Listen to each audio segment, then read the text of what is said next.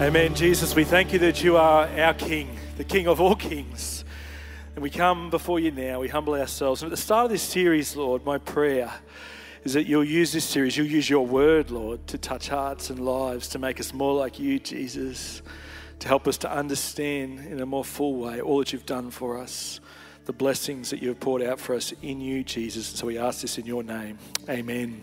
Please be seated. Just want to add my welcome to you. So great to be sharing with you, particularly as we launch off into this series over the next few weeks in the book of Romans, the series called God's Good News. Uh, I was reading about a Time magazine article published back in 2020 that uh, was looking at the research around reading the news. And basically, what it found is that reading the news is bad for your health, is what it found. No surprises there, maybe, but this is what it found that more than 50% of people say that the news causes them stress, anxiety, fatigue, and loss of sleep. And it went on to give a whole heap of other effects physically that the stress from that causes inflammation associated with rheumatoid arthritis, cardiovascular disease, and other serious health concerns. So basically, don't read the news anymore, is what it was saying. But I don't know about you, but I think the world is in desperate need of some good news. Wouldn't you agree?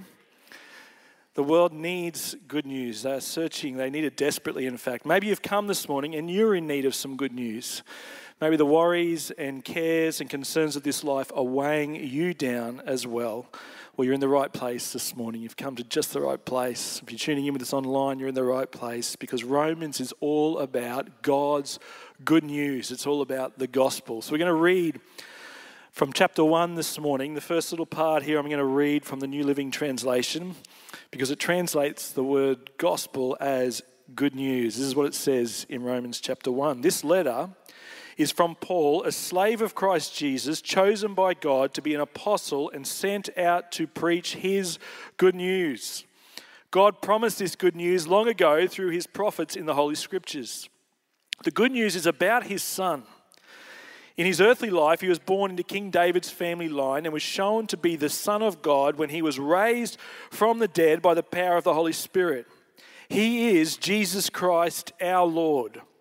Through Christ, God has given us the privilege and authority as, as apostles to tell Gentiles everywhere what God has done for them so that they will believe and obey Him, bringing glory to His name. Let's pause there for a moment. Romans, at its heart, is a letter about the gospel, about God's good news.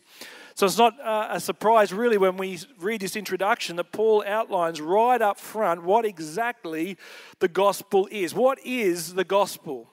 The first thing that becomes clear is that the gospel is good news, not good advice. Um, the word gospel is not a word that we use in our everyday language, but in the time when Paul is writing this letter to the Romans, they would have understood exactly what this word meant.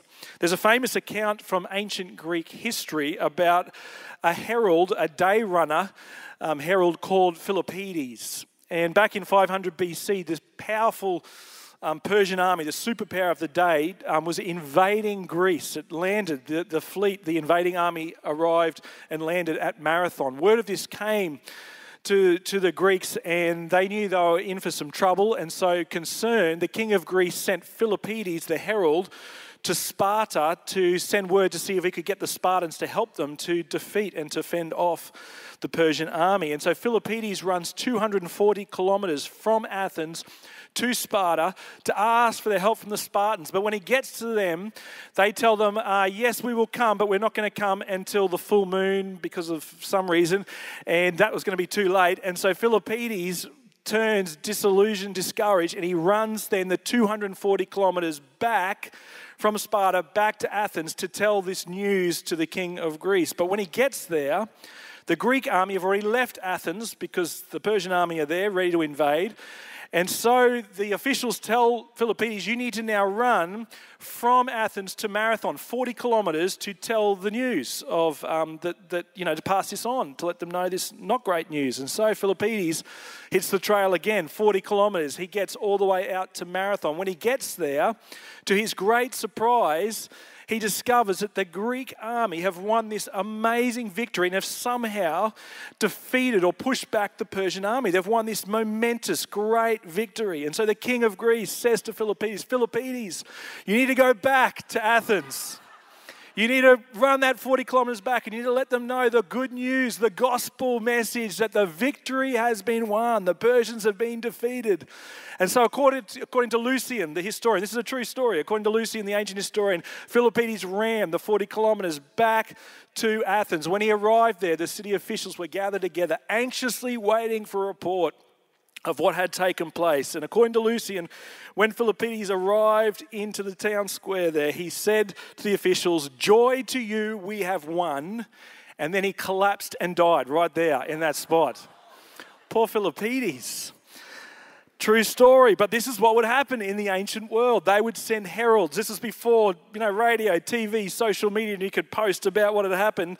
The king, if the king defeats the invading army, he sends back to the capital city messengers, he sends back heralds to proclaim the gospel, to proclaim the good news that the victory has been won, the enemy has been defeated.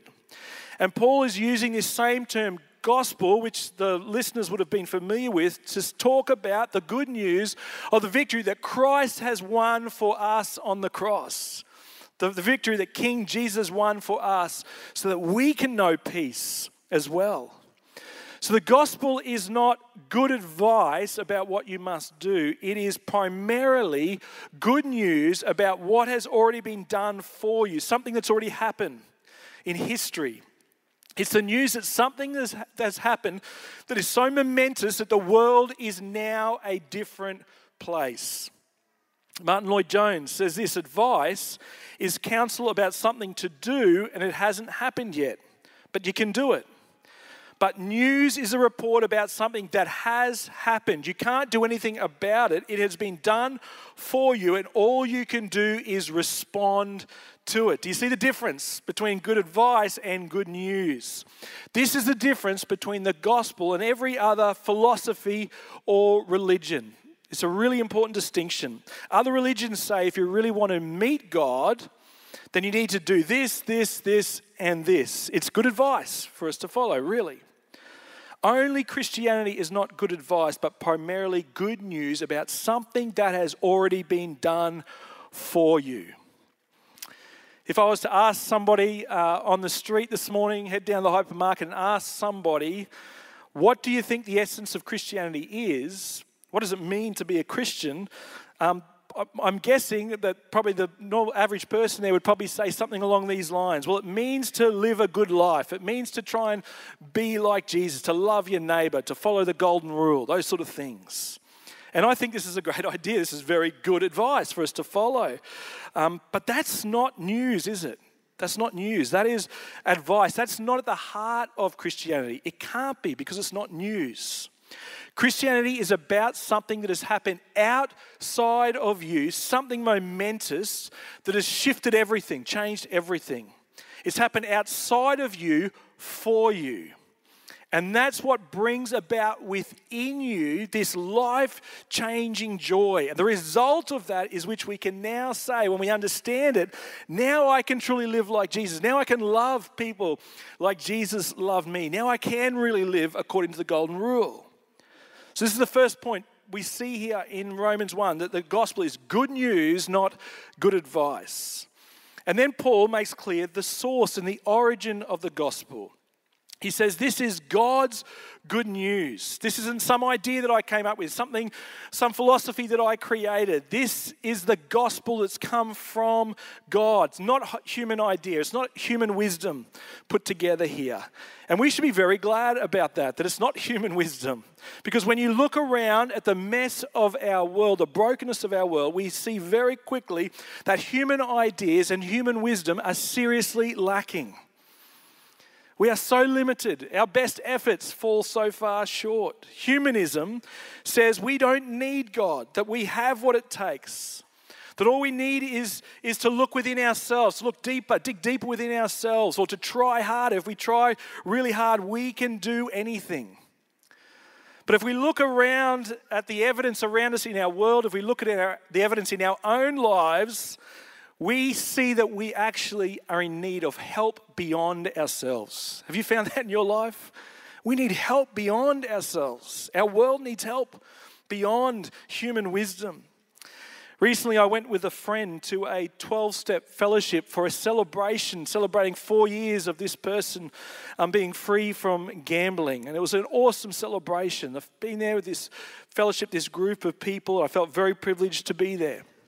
But do you know that every time this fellowship and fellowships like it get together, they recite the 12 steps out loud together. And the first three are all about recognizing their need for help beyond themselves. This is the starting point for recovery. This is step one is we admitted that we were powerless over this addiction that our lives have become unmanageable. Step two, we came to believe that a power greater than ourselves could restore us to a normal way of thinking and living. And step three, we made a decision to turn our will and our lives over to the care of this power. But this is the starting point to recovery and freedom. And it's the same principle for each and every one of us. We need help beyond ourselves. I don't know if you found that, but I've found that in my own life that I need help beyond myself. I found that if I leave my own, myself to my own thinking, my own resources, my own wisdom, things pretty quickly begin to become unstuck in my own life. And that's why this gospel message is such good news because it comes from God. It's help beyond ourselves that we really need. Not human wisdom, not a human idea, not a man made philosophy, but actually God's own good news for a lost world. And then, thirdly, Paul explains the content of the gospel, what the gospel is about. He says in verse 3 the good news is about his son, which means the good news is all about a person. It's not just some sort of concept out there, it's actually about the person of Jesus. The gospel centers on Jesus. This is why we often say Christianity is not about a religion, but it's actually about a relationship because the gospel is about a person, the person of Jesus, and that we can have a relationship, a personal relationship with God through Jesus. And the truth that the gospel is about Jesus also tells us what the gospel isn't about, namely, that the gospel isn't about us. It's not about our lives or our dreams or our hopes. The gospel speaks about and transforms all of those things, but only because it isn't about us. Because the biggest problem we have is actually ourselves. Have you noticed this in life as well? Have you ever noticed that when you find yourself facing a challenge in a particular work setting or in a relationship, and you think, if I can just get out of this setting, then everything will be better? And so you find a new job, or you, you um, end that relation, leave that relationship. You move to a city to get a different city to get away from your problems. But then you arrive in that new city, or you start that new job, or you start into a new relationship, and you find yourself facing the same frustrations, the same problems, struggling with the same emotions and feelings that you were dealing with back in the other place. Why is that? It's because you didn't actually leave your problem behind when you went. You actually took it with you because you are the problem. I am the problem. We are actually the biggest problem is ourselves. The sin that we have within ourselves, our, our own heart condition that we have. We all have this same problem. So thankfully, the gospel is not about us. It's a declaration about God's Son, Jesus. Jesus, our King, who has won a victory for us, he's defeated sin and death, and he invites us to come in under his reign and rule. This is the good news of the gospel. And then Paul shows us here, right at the start of Romans, the call of the gospel as well. In verse 5, we see that the call of the gospel is to obey and to trust Christ to live, it says, by the obedience that comes from faith. What does this mean? Well, the rest of the book of Romans will explain this in more detail, but it's worth highlighting two things right up front here. Firstly, it does not mean that Paul is teaching that to be saved, that the Gentiles, Gentiles must both have faith and do obedience, as though both are necessary grounds for being right with God. There is an obedience that comes from faith that springs from a wholehearted trust in Jesus. Obedience flows out of faith. It's a consequence of saving faith, not a condition for salvation. But secondly, it does mean that true faith in our hearts brings about obedience in our lives. It brings about a desire to live holy lives, to be more like Jesus. The reformer Martin Luther put it like this He said, We are saved by faith alone, but the faith that saves is never alone. It brings about this grateful, joyful, trusting obedience. It's a natural response of our heart when we understand properly the good news. Many people um, don't realize that the great English preacher and founder of the Methodist Church, John Wesley, was actually a failed missionary before he went on um, with the great movement, the revivals that he led. But he went to America initially and he came home very disappointed, a failure as a missionary. And the problem Wesley later discovered was partly summarized by a short phrase that he used, a truth that he came to realize. He said these words He says, Holiness, I realized, was the fruit of faith, not the cause. This is what Wesley realized. Holiness was the fruit of faith, not the cause. This may be hard, to understand, but it's really important truth. Wesley thought that he had to be really good, perfect, to sort of whip something up before his faith in God would be active. But what he discovered that in fact living a good, a holy life was in fact the outcome of faith in Jesus, not what created the faith, but the outcome of it. In other words, you believe and trust in Jesus first, and then holiness will follow if we've truly grasped the good news of the gospel. So, Paul, in his introduction here, he's given us the form of the gospel. It's good news, not good advice. The source of the gospel that has come from God. The content of the gospel that's about his son Jesus and the call of the gospel for each one of us to live in the obedience that comes from faith. And so, with this in mind, let's keep reading, picking up in verse 15. Paul continues. That is why I'm so eager to preach the gospel also to you who are in Rome. For I am not ashamed of the gospel because it is the power of God that brings salvation to everyone who believes, first to the Jew, then to the Gentile. For in the gospel, the righteousness of God is revealed, a righteousness that is by faith from first to last. Just as is written, the righteous will live by faith. Paul says here the gospel is the power of God, that it has this life transforming power. And we know this, we see this all the time when we hear stories of people sharing their own journey of faith. We hear how it lifts people up, how it heals hearts, that it changes people from the inside out. Not only heals people, but changes the way they see others and love others and live their lives. It's incredibly powerful, the transformation, the power of the gospel. And when the gospel is outlined and explained and reflected upon, its power is released. Notice Paul doesn't say that the gospel brings power or has power, but that it actually is power, is what he says. So the gospel message is actually the power of God in verbal, cognitive form. And most of all, the gospel is powerful because it does what no power on earth can do. It saves us, it reconciles us to God, and guarantees us a place in the kingdom of God forever. And that all that is required to know this salvation, Paul says, is it's offered to everyone. This is for all people, everyone who believes. And this is the first um, key statement or a clear statement that the only way to receive the good news and its power is through faith. Faith is the channel, the connection to the power of the gospel.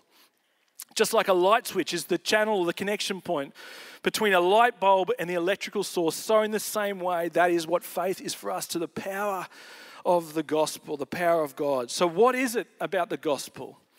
That makes it so powerful, that enables it, us to be saved, it enables it to, to reconcile us to God. Well, Paul tells us in verse 17. He says, Because in the gospel, a righteousness from God is revealed. The gospel is about the Son, about Jesus, but here we see the achievement of the gospel, and that is that a righteousness from God is revealed.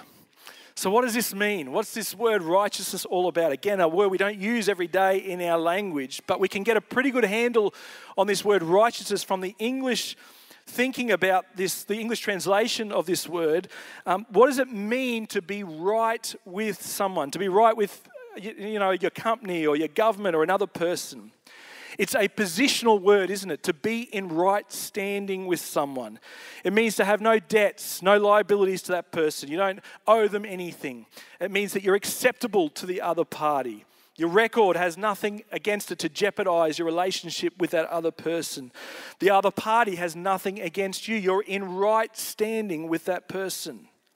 And so the righteousness of God here could talk about um, God's character, his righteous character, that God is righteous, that he's perfectly good and holy, he's without fault or blame, um, perfectly pure in every way. God is righteous. But here, Paul is talking about a righteousness from God. Right standing that is received from God, offered to us by his Son. And this is what the complex wording in the middle of verse 17 is saying when it says that this is righteousness is, is by faith from first to last. In which Paul, reading Paul, is simply saying that righteousness is received through faith and always only received by faith. Right? We don't um, become righteous by faith and then we maintain it from then on by our own efforts. No, it's righteousness from first to last, is what he, Paul says here. John Stott explains it like this God's faithfulness to his promises and in the life and death of Jesus Christ always come first, and ours is never other than a response. And it's important to realize how much more is promised here than just forgiveness alone when Jesus went to the cross. Many people think, well, yes, when Jesus went to the cross, he forgave my sins. An illustration that's often used to help understand this is the book illustration. We often talk about the fact that if a book like this represented our lives, uh, in it was recorded all the things we ever said and did including the hidden things, the secret things that no one else knows about your life. And we know that in this book would be recorded things that we have done that would separate us from God, things that no one else knows about wrong thoughts, wrong attitudes, wrong actions, sins of omission and commission. Our life, in fact, would be full of things that would separate us from God. And we talk about the fact that it's these sins in our life. If this represented our life, this chair, and, and God is up there and we want a relationship with God, we talk about the fact that it's this sin in our lives that separates us from God, that stops us from being in right relationship, having a, having a relationship with God. But Jesus on the cross, who lived the perfect life, who was sinless, he comes and on the cross, he takes upon himself all of our sin, the record of our wrongs. Colossians talks about that and he nails it to the cross. And he takes that on the cross for us so that in, in, uh, as a result of that, we can be made right with God. Our sins can be forgiven, our slate is wiped clean. But Paul is saying here actually that's only half the gospel. As good news as that is, it's amazing news, but Paul actually says that's only half the gospel story, half of the good news. He actually says there's more to it. You see, if you imagine that this book here actually was Jesus' life, his perfect life he, he lived, never sinned, perfect in every way, all the good and the amazing and the righteous things he did. He said, Imagine that this is a record of Jesus' life. When Jesus went to the cross, not only did he take the punishment for my sin, he took that upon himself on the cross, but at the same time, Paul says Jesus was the righteousness of God. And at that same moment, God was giving us a righteousness from Him. Jesus Himself, we were being credited to our life all the good things that Jesus did.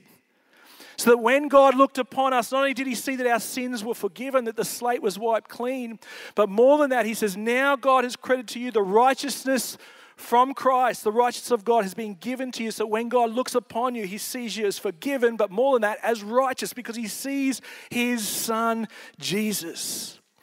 And this is the incredibly good news of the gospel the amazing good news that it's from righteousness from first to last. It's not just that we're forgiven and then it's up to us to earn credit to our account. No, God has credited to our account already the righteousness of Christ. And when we understand this, it is life transforming to understand. And this is what Paul's talking about it's a righteousness from first to last. This is the good news of the gospel. But why do we need God to give us His righteousness? Why can't we earn it, deserve it, or attain it for ourselves? Well, Paul continues and he explains why receiving this righteousness from God is critical. Why? Unless we receive this righteousness from God, we are still left in a hopeless state. He explains this to us. We're going to pick it up from verse 18, and it gets pretty uncomfortable and confronting. So buckle up, prepare yourself as we go into the rest of this chapter. This is what it says. But God shows his anger from heaven against all sinful, wicked people who suppress the truth by their wickedness. They know the truth about God because he has made it obvious to them. For ever since the world was created, people have seen the earth and sky. Though everything God made, they, through everything God made, they can clearly see His invisible qualities, His eternal power and divine nature. So they have no excuse for not knowing God. Paul's saying none of us have any excuse. Deep in our hearts, all of us know there is something that has separated us from God, that we have gone our own way. He says, yes, they knew God, but they wouldn't worship Him as God or given, even give Him thanks. As they began to think up foolish ideas of what God was like, and as a result, their minds became dark and confused. Claiming to be wise, they instead became utter fools, and instead of worshiping the glorious, ever living God, they worshipped idols made to look like mere people and birds and animals and reptiles. And so God abandoned them to do whatever shameful things their hearts desired. And as a result, they did vile and degrading things with each other's bodies. They traded the truth about God for a lie. Isn't that a picture of the world in which we live? The mess and the brokenness. Paul is saying, This is it right here. This is the outcome. And so they worshipped and they served the things God created instead of the Creator Himself.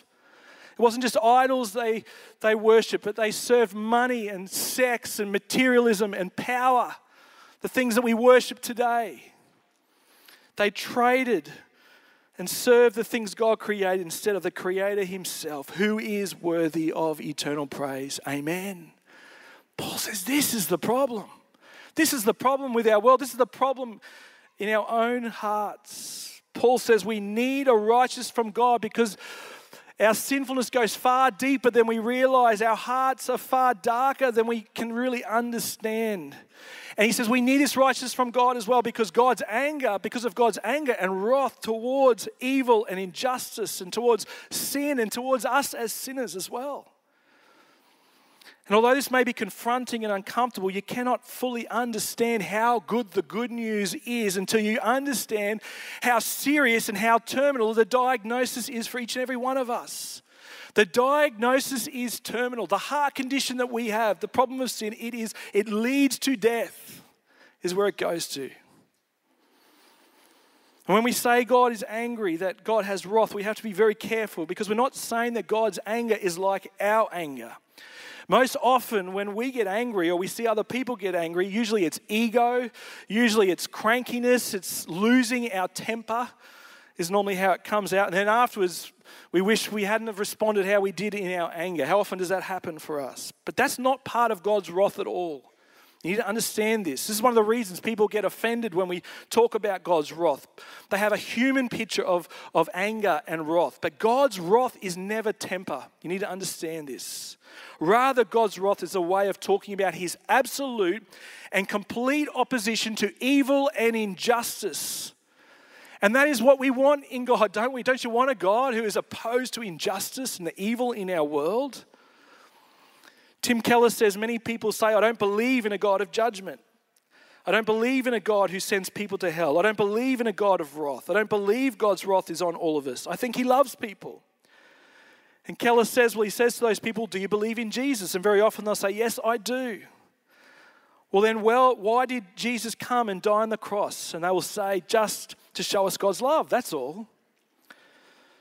But Keller's lecturer in seminary was Dr. Roger Nicole, and he used to tell a story like this. He said, What if you and a friend are standing side by side watching a bonfire, and all of a sudden your friend said to you, Let me show you how much I love you, and then he ran and threw himself into the fire and died? Would you say, Wow, look at how much my friend loves me? You wouldn't say that. You say, What is he on? What is wrong with this guy? Why is he doing that?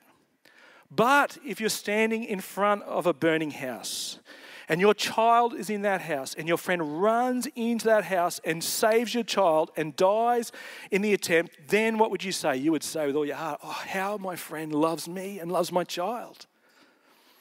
And Dr. Nicole said, Don't you realize if Jesus Christ dies, gives his life on the cross, and we're not in any trouble, we don't have the wrath of God on us, we're not on our way to eternity without God, we're not lost, then his death isn't a sign of love. It's irrational, it's senseless, it's crazy.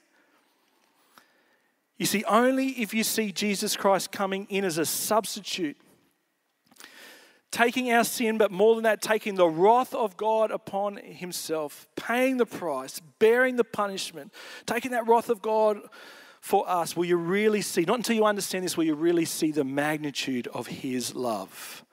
If you say, I just believe in a God who loves everybody, that's a sentimental view of God. But is that going to change you from the inside out? It's not going to transform you. The cross shows how God can love us and be absolutely just at the same time. Until you believe the wrath of God, you can't really believe in the love of God. At least not at this level, not this magnitude. You'll never, ever have your heart transformed, changed by the sight of God's love on the cross unless you understand what is fully going on there.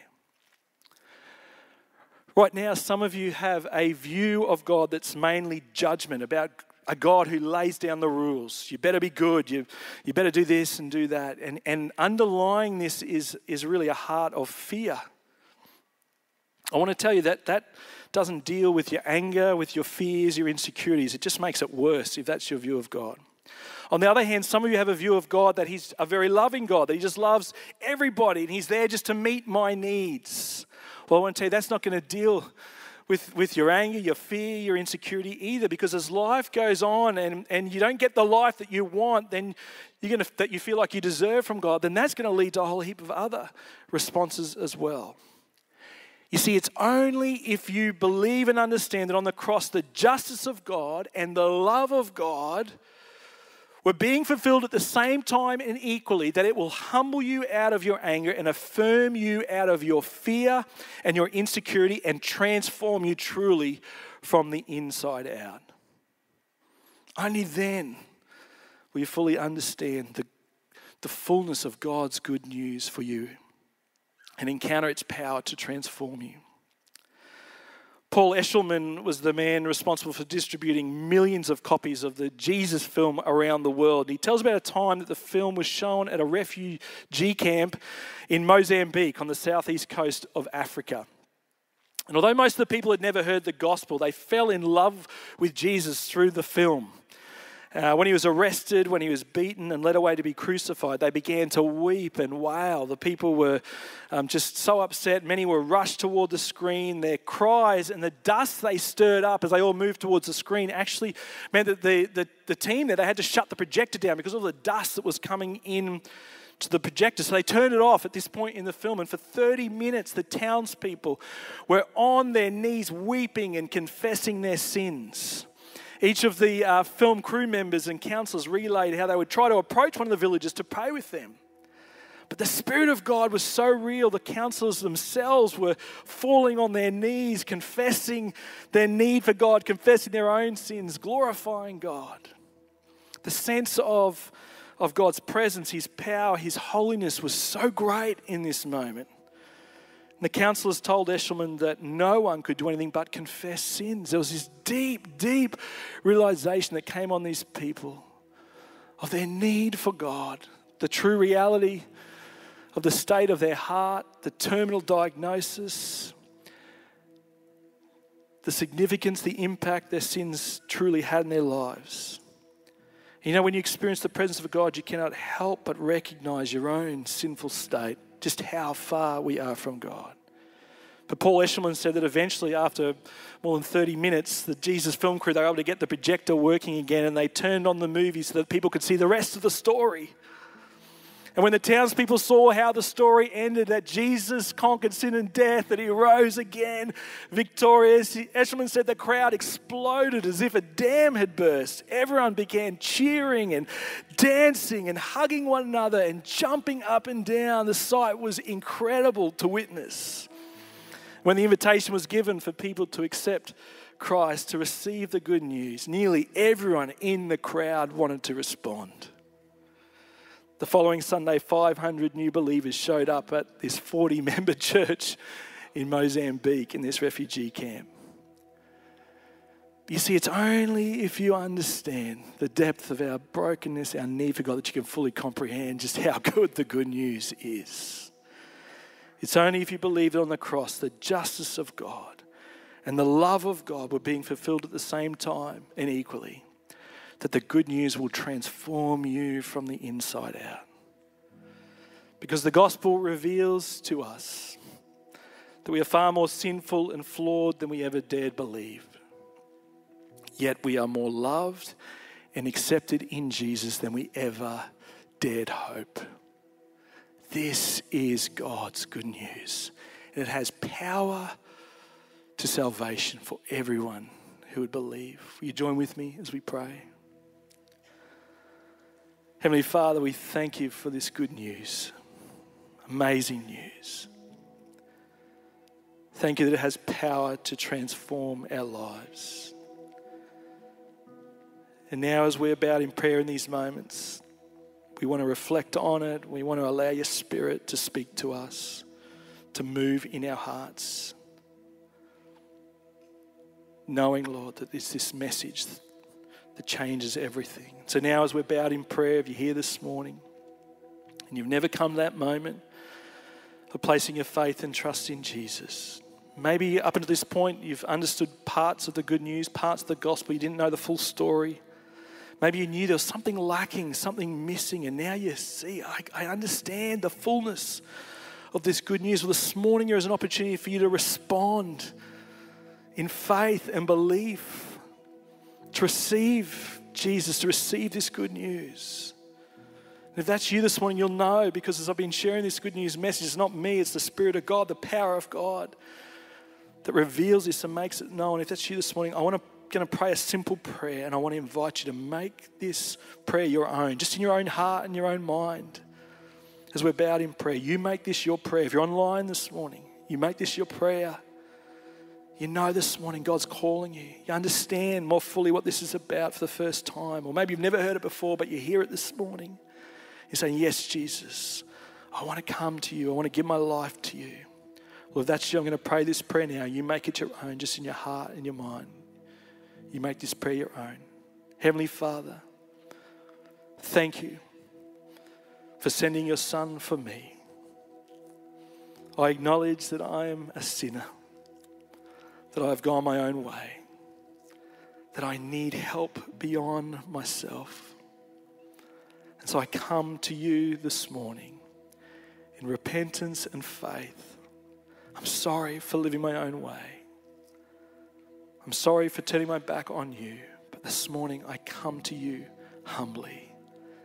I give you my life. I invite you to be my King and my Savior. Come into my life by your Holy Spirit. Lead me, guide me, direct me. I pray this in Jesus' name. Lord, I want to pray for any who have prayed that prayer this morning, online or here in the auditorium this morning, Lord. Fill them with the joy of your salvation, Lord, the knowledge that their future is secure in you, that they have been forgiven and made righteous in you, Jesus. And I pray for those of us here this morning who know this truth, Lord, I pray that as we as we wonder on this amazing good news again, Lord, that it will stir us, that we will remember the call of the gospel, the call to live in obedience, the call to live holy lives, Lord. I pray for some of us here, maybe there's things we're wrestling with, sins we're struggling with, barriers in our journey with you. Lord, I pray that the good news of the gospel will move us again, Lord, to seek you, to pursue you, to live in faith and obedience, to live holy lives, Lord. Move us from the inside out, I pray. Become more and more like you, Jesus. Your power released within our lives. This is my prayer. And so we thank you, Lord, for this message. We thank you for who you are. We thank you for all that you've done for us. And Lord, may we become messengers of this good news, Lord.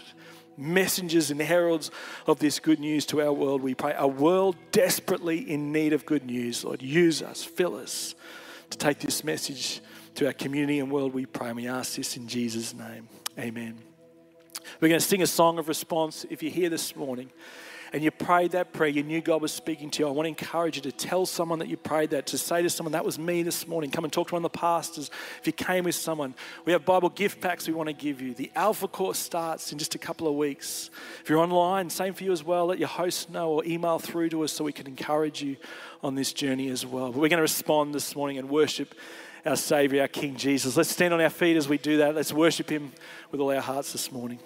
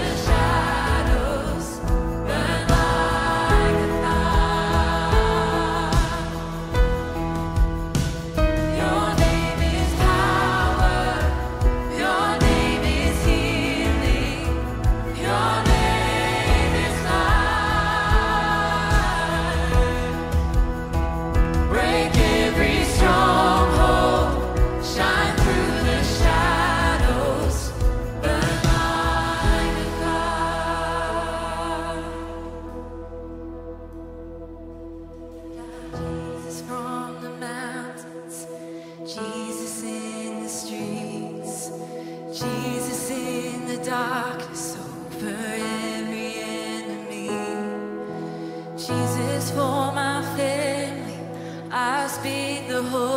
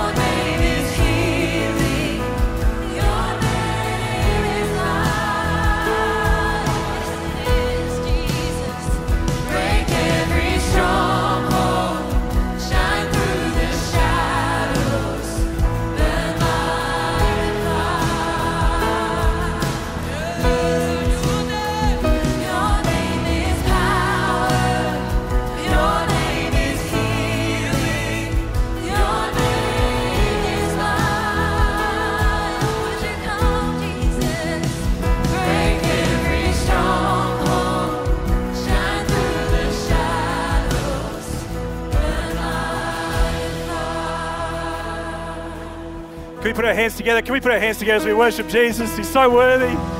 What an amazing King. Lord Jesus, we give you all our praise this morning because you've done it all for us, Lord. You've won our salvation. You've conquered sin and death. And now, Lord, we are so blessed to be in you, Jesus. And so, Lord, I pray, bless each and every one of us, Lord, wherever we are on the journey this morning.